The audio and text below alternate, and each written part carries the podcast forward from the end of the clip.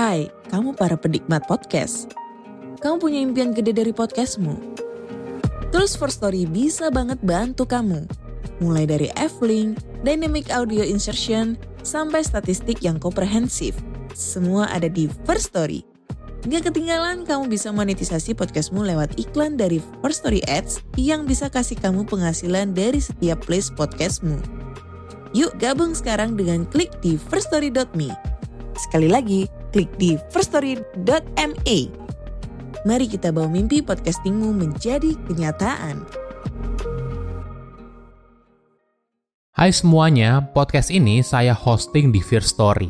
Kalau kalian belum pernah dengar Fear Story, ini adalah platform baru yang paling lengkap dan mudah untuk membuat, mendistribusi, dan mengelola podcast kamu.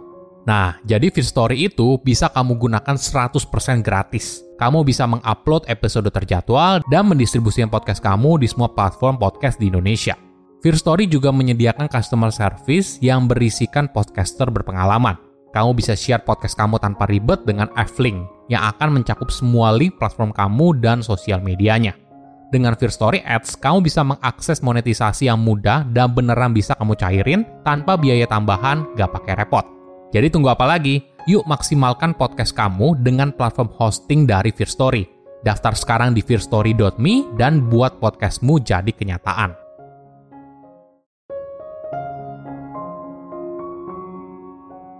Hati-hati dengan apa yang kamu pikirkan bisa saja hal itu jadi kenyataan. Ketika kita merasa kalau seseorang itu kerjanya jelek, mungkin saja itu yang akan jadi kenyataan. Halo semuanya, nama saya Michael. Selamat datang di channel saya, Si Kutu Buku. Kali ini saya akan membahas soal efek Pygmalion dan dampaknya pada kinerja seorang dalam dunia kerja. Ketika kita merasa kinerja tim kita buruk, maka itu mungkin saja yang jadi kenyataan. Sebaliknya, ketika kita merasa kalau kinerja tim kita baik, maka hal ini mungkin saja yang jadi kenyataan.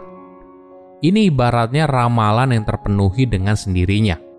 Ekspektasi kita terhadap sesuatu atau seseorang menentukan bagaimana sikap dan respon.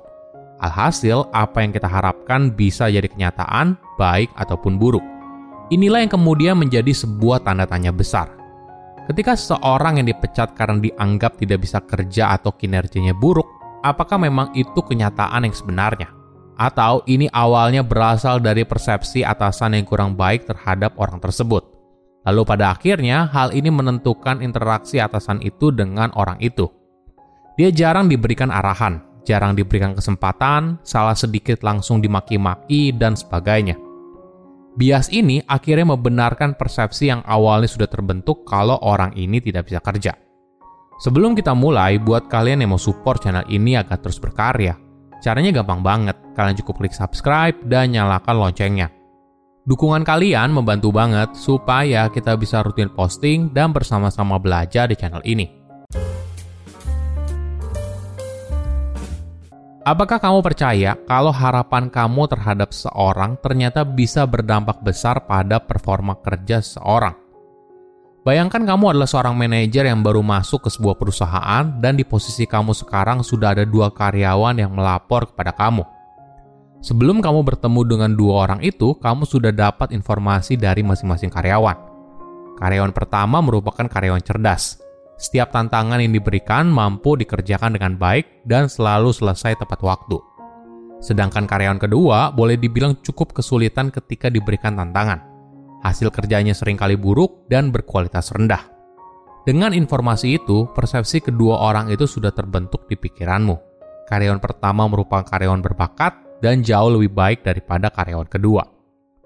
Nah, anehnya hal ini bisa jadi bias ketika kamu berinteraksi dengan mereka.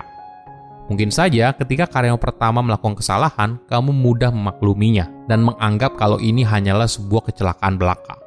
Sedangkan ketika karyawan kedua melakukan kesalahan, persepsi kamu kalau karyawan itu punya kinerja yang buruk semakin kuat. Kejadian ini justru jadi pembenaran kalau karyawan kedua memang tidak bisa diandalkan. Apakah itu adalah gambaran kenyataan yang sebenarnya? Mungkin saja tidak. Mungkin saja kamu sedang terjebak dalam efek Pygmalion. Terminologi efek Pygmalion berasal dari sebuah puisi oleh penyair Yunani kuno bernama Ovid yang berjudul Metamorfosa.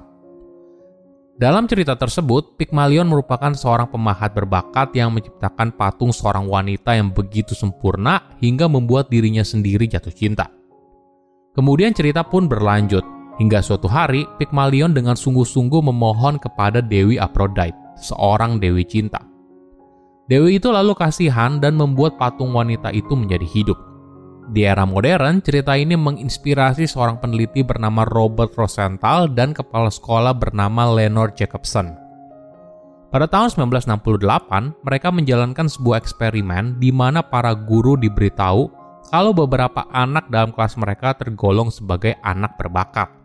Realitanya, anak tersebut dipilih secara acak dan tidak ada bedanya antara anak yang dipilih dan tidak. Namun hal ini ternyata membuat para guru memperlakukan murid terpilih dengan berbeda. Para guru jadi berharap pada murid terpilih untuk punya prestasi yang lebih baik. Jadi mereka memperlakukan murid tersebut dengan lebih baik, memberikan lebih banyak masukan, memberikan mereka pertanyaan, memberikan pujian, dan sebagainya. Alhasil, murid yang dianggap berbakat ini punya nilai akademis yang jauh lebih baik dibandingkan temannya yang lain. Bahkan berhasil mencapai hasil tes IQ yang jauh lebih tinggi. Semua hasil yang luar biasa ternyata hanya berasal dari sebuah ekspektasi. Secara ringkas, Rosenthal menjelaskan ada empat faktor utama bagaimana efek Pygmalion bekerja. Climate, input, output, dan feedback. Oke, kita bahas satu persatu ya. Climate berisi soal perilaku yang ramah dan bersahabat.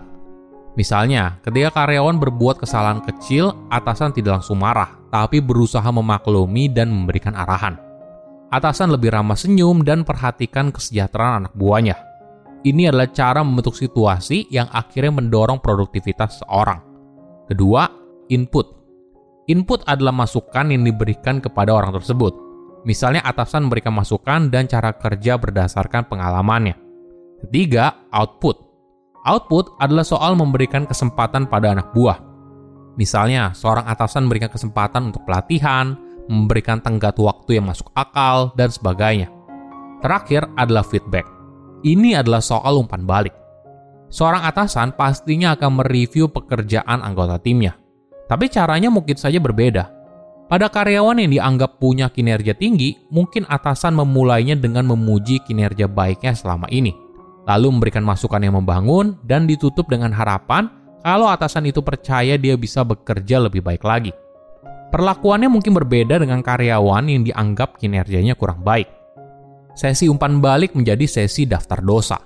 Artinya sesi yang menjelaskan begitu banyak kesalahan yang sudah dibuat selama ini dan mungkin saja sambil disertai marah-marah. Efek Pygmalion ini sudah sejak lama telah diteliti dalam berbagai konteks, termasuk dalam dunia kerja. Studi menemukan ketika seorang atasan punya ekspektasi tinggi terhadap karyawan, maka kinerja karyawan itu cenderung meningkat dan menampilkan motivasi, keterlibatan, dan kepercayaan diri yang lebih tinggi. Hal ini karena atasan itu percaya pada keahlian karyawan tersebut dan mereka mampu mencapai tujuan yang sudah dibuat.